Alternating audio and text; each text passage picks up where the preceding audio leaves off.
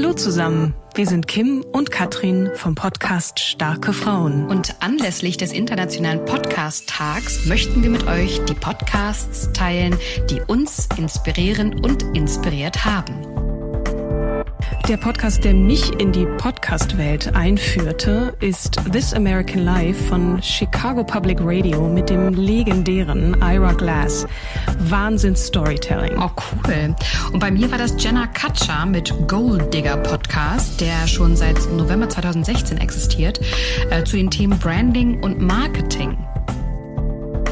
Das ist definitiv der Podcast Alles gesagt von der Zeit. Ich liebe es total, wie Christoph Arment und Jochen Wegner sich Stunden Zeit nehmen, nämlich so lange, bis der Gast sagt, jetzt ist wirklich alles gesagt. Äh, eintauchen in Themen, wirklich großartig, macht total Spaß. Ich möchte noch einen für derben weiblichen Humor empfehlen. Das ist Good for You von Whitney Cummings. Und wenn jemand politische und wirtschaftliche Themen einfach aufbereitet haben möchte, dann empfehle ich heute wichtig mit Michelle Abdullahi. Kim, hier müssen wir auf jeden Fall ein paar nennen für Female Empowerment, oder? Absolut, absolut. Einmal unser eigener, starke Frauen. How to Hack mit der wunderbaren Tijen Onaran. Dann Stern, die Boss mit Simone Menne. Und last but not least, The Guilty Feminist mit Deborah Francis White. Was zum Lachen und Weinen. Sehr, sehr schön. Genau. Good morning, Chris. How are you doing? Morning, Lester. I'm in good shape. Yourself? Excellent. Let's jump straight into it. Some of the messages have already started coming through. I'm going to start with Cheryl, who was the earliest to message. This was way before nine o'clock. And Cheryl asks, um, Good morning. Vitamin D. Um, do we get vitamin D? Where do we get vitamin D? Uh, if the sun is shining through the window, do we get vitamin D even if we're outside in the shade? Hello, Cheryl. The answer is vitamin D is a fat soluble vitamin, and the proper chemical name is 125 dihydroxycholecalciferol. And you can get this from two sources. One, you eat something that's got vitamin D in it. This could be a pill, a vitamin pill, or it could be something like oily fish, which has made the vitamin D and got it in it. The other source is your own natural human solar panels, which are your skin. Because when UV rays hit the skin, they penetrate the skin and they interact with cholesterol and they produce 7 dehydrocholesterol. And that is the precursor molecule for the production of vitamin D. And it converts the 7 dehydrocholesterol into cholecalciferol, which then visits your kidneys and your liver to have the 1 and the 25 hydroxy groups added to make 1 25 dihydroxy cholecalciferol, which is active vitamin D and is a critical vitamin because it encourages the uptake of calcium from your gut. So you boost your dietary intake into your body of calcium, and that helps to maintain a strong, healthy skeleton. Interesting second question, yeah, and, I, and I've heard and I've been wanting to have this conversation for a while. The person asks, is lab grown protein vegan? well, in some respects it is, but it depends on how you grow it.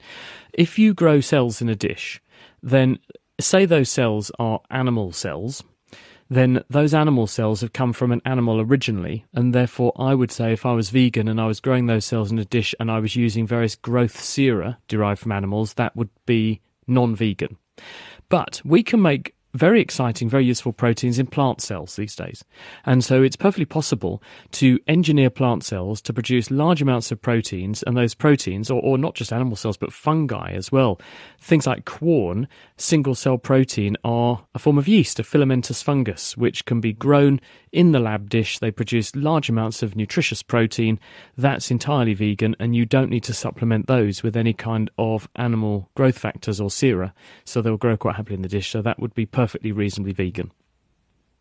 Let's go to a quick voice note now. Of course, you can call in and speak and answer and pose your question directly to Dr. Chris, 021 446 056. And let's have a listen.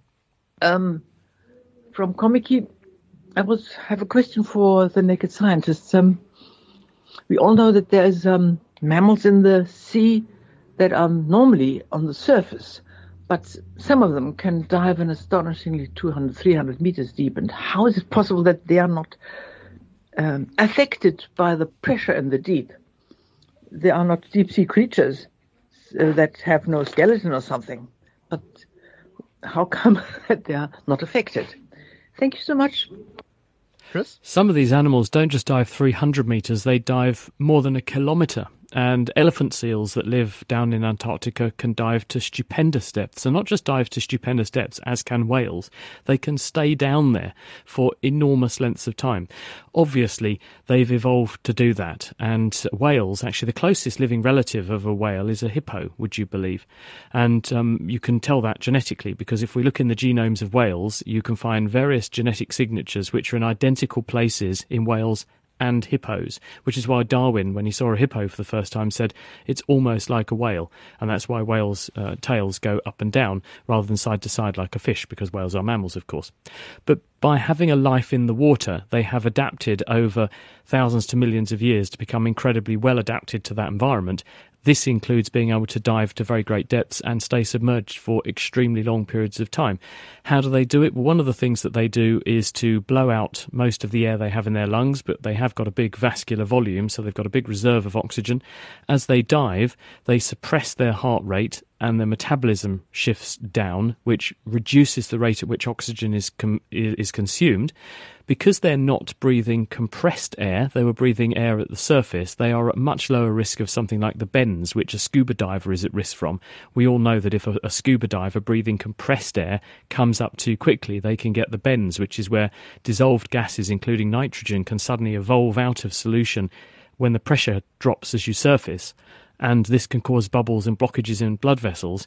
But that tends to happen more if you've got compressed gas in your lungs, which is driving more nitrogen to dissolve in the bloodstream. If you've emptied your lungs largely and you are breathing atmospheric pressure air, which is the breath you took at the surface before you dived, then that's much less likely to happen. And the animals also stage their diving, so they'll go down quite fast, but then as they come up, they come up relatively slowly over a longish period of time, and this reduces the risk of dissolved gas bubbling out of solution and causing blockages in blood vessels. But it can happen whales do occasionally get the bends. We know this because we have found skeletons from whales, and you can see what are called osteonecrotic lesions in the bones of the whales. These are holes in the bones where there would have been a chunk of bone which got starved of blood supply because a bubble formed in a blood vessel there. We think that tends to happen more if the animals become scared or frightened underwater, which can happen because of things that we do. When people do, for instance, seismic surveys and make shocks and rumbling noises underwater, it can scare the animals and force them to surface too quickly quickly. But bottom line, because they have adjusted their physiology, they breathe, they blow out their air, they slow down their heart rate, and their metabolism shifts down, and they, they just are submerged for long periods of time because they're adapted to do so. They don't have a problem staying under for that long, and they're able to access a food supply, which are deep dwelling animals like giant squid and so on, which would be off limits to animals that live further up in the water column. So, as a result, by evolving to be able to do that, they can get food they otherwise wouldn't be able to access, and that mm. makes them healthier. Chris, on, on that point of, of knowing which animals are related to others, uh, you've been to Cape Town before, you've probably been up, up Table Mountain, I have. You probably know the little rock hyrax the, I did, yeah. I got scared witless when I first. I nearly said a rude word. Then I got scared witless when I, I walked up um, because the queue for the um, cable car was far too long and it was a hot day. So I thought I'll just walk. And uh, then I discovered quite how far it is. But um, yes, when I first saw one of those hyrax, I thought, what the hell is that? Uh, yeah, but they're, they're, quite cute, really, aren't they? Once you once you get used to seeing them pop up here and there, they're they're quite cute, really. Do you know what's the closest uh, living relative to, to the hyrax? Probably an elephant. It's the, it's the elephant, and yeah. how do we know that? Yeah, well, we know this actually that the elephant family is is quite a big family, and it ranges obviously from big elephants at one end of the scale, which are massively bodied, down to these much smaller animals at the other end of the scale. But the clue is in their genetics, because when we look at the genetic structure of anything, whether it's a jellyfish, a herpes virus, or an elephant, you will find that there are certain genes organised in certain ways in relation to each other and in terms of the sequence of those genes. And so, if you then go looking across the animal kingdom for animals that have similar structures and organizations to their genomes, you know depending upon how similar they are, that they must at some point in time have been more or less closely related. And so you can work out, therefore, what the evolutionary family tree of a particular group of animals is, because you can find structures which become less and less related as the animals become less and less related in their genomes. And so we can use genetics to build family trees, not just of heredity, but in terms of, of who evolved into what, and based on how different they are genetically, roughly when that happened. Julie in Durbanville has called in 0214460567. Good morning, Julie. Morning. Hi. How's everybody? All good. Chris is listening. Hi, Chris. Um, I have a quite a simple question. Um, I have a lot of white towels, and when I bleach them, they go yellow. Why would that be? Oh, hi, Julie. Uh, I haven't the foggiest. Um, don't know. It depends. the it, it's. I mean, when when we put bleach on things, bleach turns things white because it bleaches, hence the word, the pigments which are in the surface of something. To look white, a sub a substance or a surface has to reflect all of the light that hits it. If it looks any particular color, it is because it is not reflecting certain colours of the spectrum, which changes its colour. So there must be something that the bleach is doing to either whatever colorants are in your fabrics already or what's already in them, it's obviously having some kind of reaction which is making them look less white. Now, one possibility is, of course, that, that washing powders contain whitening agents. That's not bleach. What they craftily do is add chemicals to the washing powder, which then get embedded into the fabric and have the effect of reflecting all of the different colours of the rainbow, which when you look at all the different colours of the rainbow, they look white. So when in the eponymous words of one famous washing powder, things look whiter than white, it is because they are reflecting more light and making themselves look white. So it may well be that your bleaching agent is in fact interacting with one or more of the chemicals which are naturally in your fabrics and robbing them of, of one of the, or, or changing the chemicals a bit so that it's robbing it of one of the groups of wavelengths that would reflect off and make it look white. But I, I don't know precisely what laundry or linen you're referring to, so I can only speculate that that's one possible reason.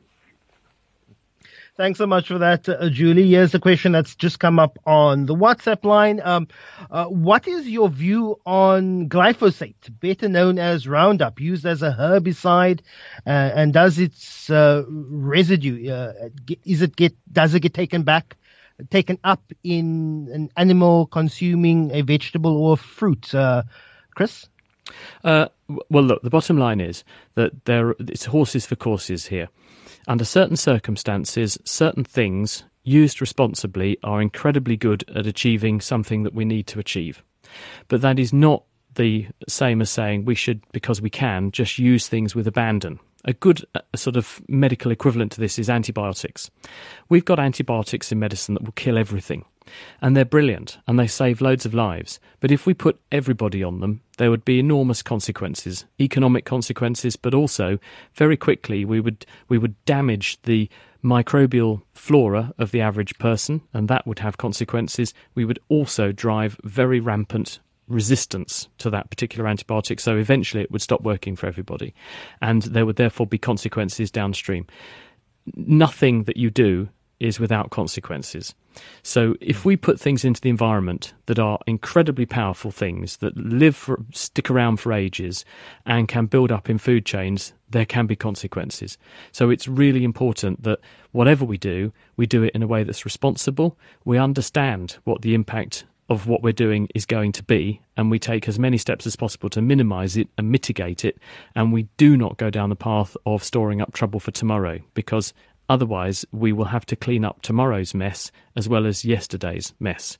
And that hmm. makes the pile of mess that we've hidden under the carpet much, much bigger. So, a roundabout way of saying that you can do anything you want as long as you do it with minimal impact or no impact. And you've thought about all these things and making sure that there aren't going to be consequences. And if there are going to be long term consequences, then we really must not do it because at the end of the day, these, these things will store up big trouble for tomorrow. Mm. Let's go to May in Greenpoint. May, we usually don't take medical related questions because we encourage you to go see your GP, your doctor, but we are very intrigued about a burning tongue. What's your question to Dr. Chris? Well, Dr. Chris, my friend uh, about 18 months ago, just out of the blue, chronically developed this constant burning tongue, and she has lost her sense of taste. Uh, she has, uh, you know, consulted with various um, medical people, but we're just wondering if, if you perhaps knew what direction she could go, if you could point in the right direction to try and solve this problem. May, of course, we encourage your friend to, to, to seek the opinion of, of her doctor, but uh, we were just intrigued by the concept of a burning tongue, Chris.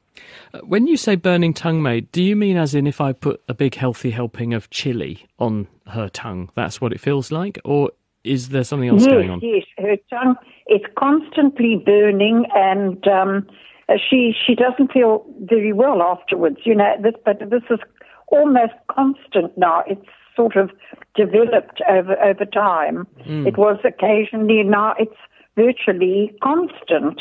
And she has consulted, but it, it's constant, almost constant. And um, she was a bit too shy to phone in. I'm speaking on her behalf. Yeah, so much, I mean, I think there's a range of things that could do this, and and they, you know, really the sky's the limit. And without knowing the background history the past medical history and a chance to look at your friend, it's very difficult for me to speculate in a way that's ethical, let's say, and I'm not her doctor after all.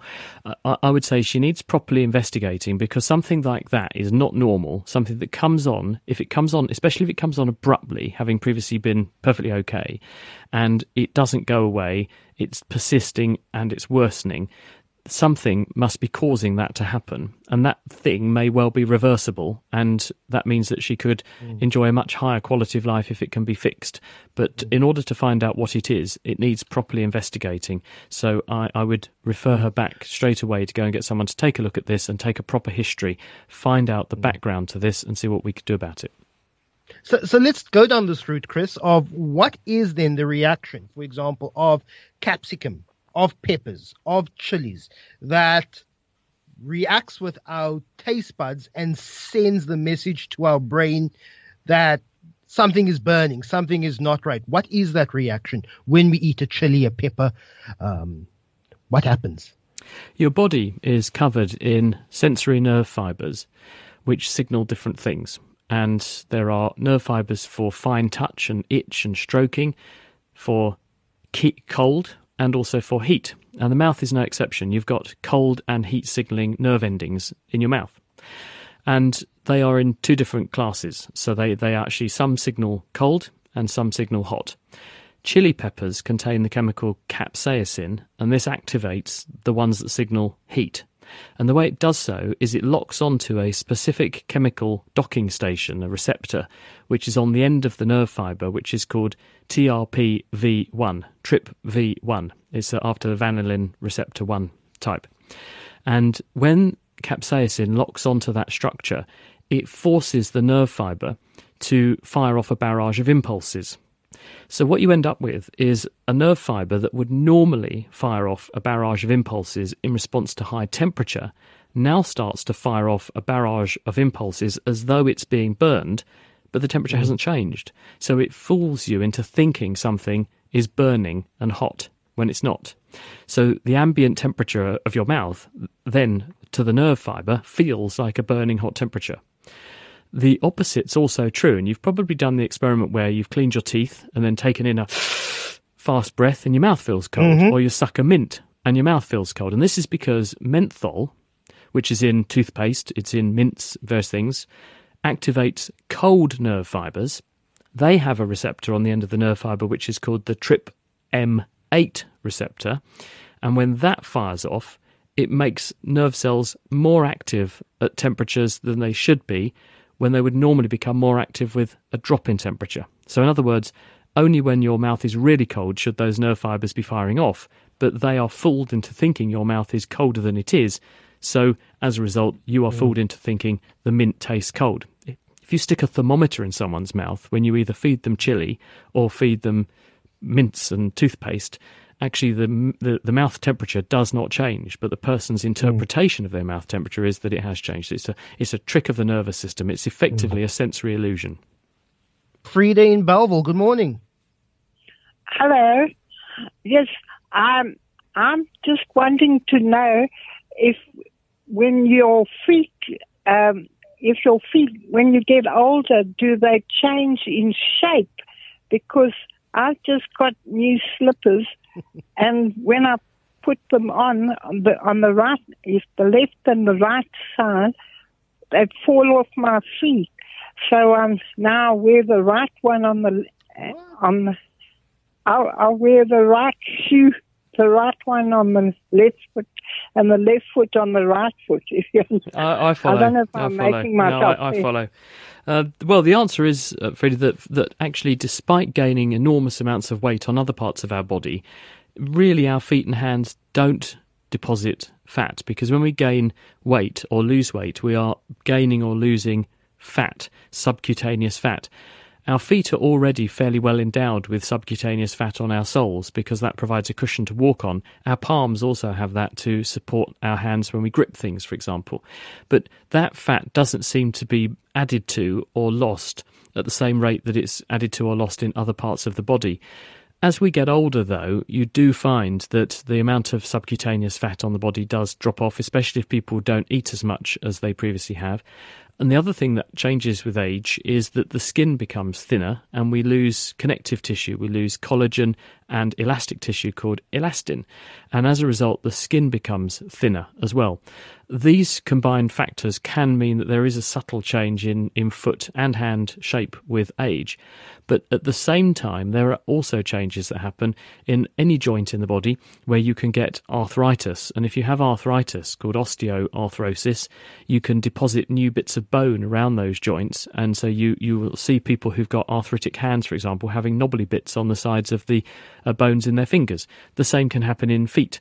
And also, people who wear shoes a lot, especially high heels, may get what are called bunions, which is where uh, the the medical term is hallux valgus, where the big toe bends uh, outwards towards the outside edge of your foot, and as a result, you you get a lump on the inner edge of your foot, and, and that's a bunion. And so that can also mean that people do find some shoes are less comfortable when they're older because their feet have changed shape a bit.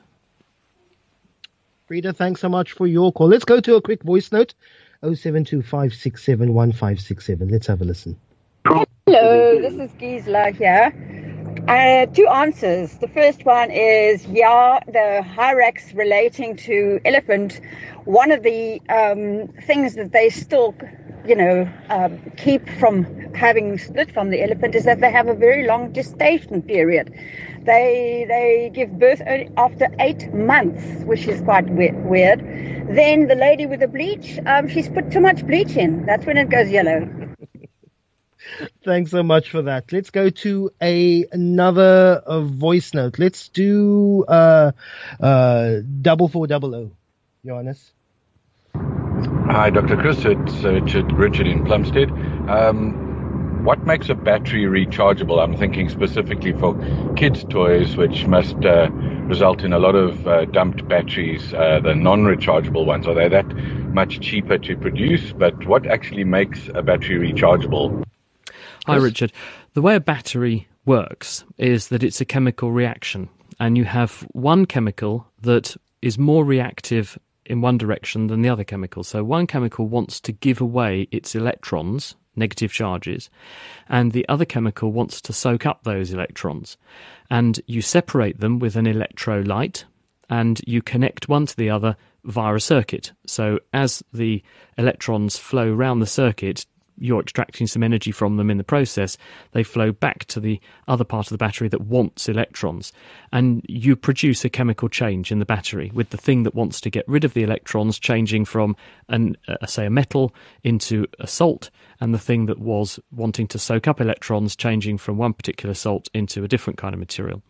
And depending upon the nature of that chemical reaction, it can either be reversible or non reversible.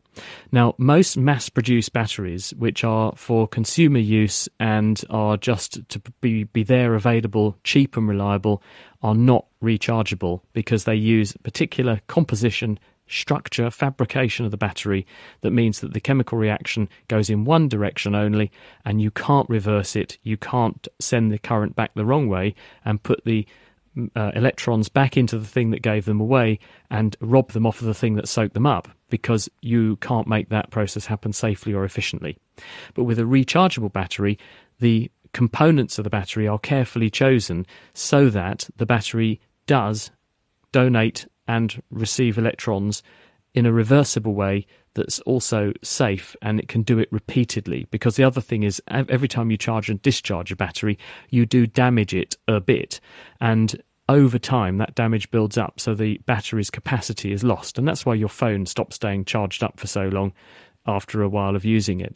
Um, all batteries degrade with time, but they carefully choose the structure, the composition, and the materials in the battery so that they can tolerate um, repeat cycles of charging and discharging, but also the chemical reaction is reversible, which many of these consumer batteries are not as always, when we get to three minutes to the top of the hour, all of a sudden four calls lined up. But I'm rather going to go to a question that's coming on text, uh, uh, Chris. Uh, if you have a question, get calling in as early as possible. So I'll leave it to the WhatsApp line here. Uh, question is, why the warmer waters in tropical beaches turquoise in color and seemingly clean and the colder waters along most beaches, they're darker in color and uh, they're murkier. That's from KAPS in Athlone. Chris?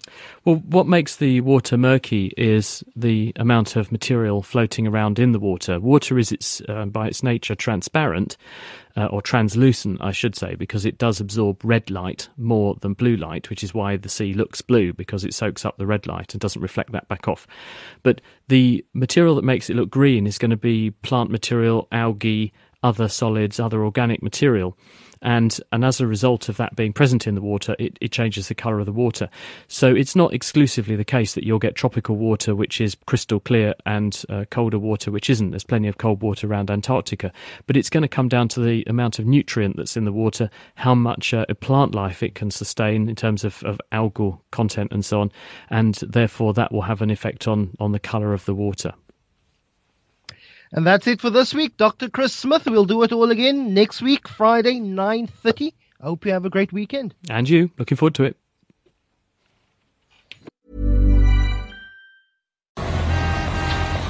Das Leben kann hektisch sein. Warum nicht dem Alltag entfliehen und in die magische Welt von Evermerge eintauchen? Evermerge ist ein magisches Land, das mit jeder Entdeckung größer und besser wird. Werde ein Merge Master Baue und sammle einzigartige Gegenstände oder verschönere deine eigene wundersame Welt. Im Land von Evermerge gibt es immer etwas zu tun. Evermerge. Jetzt kostenlos im App Store herunterladen.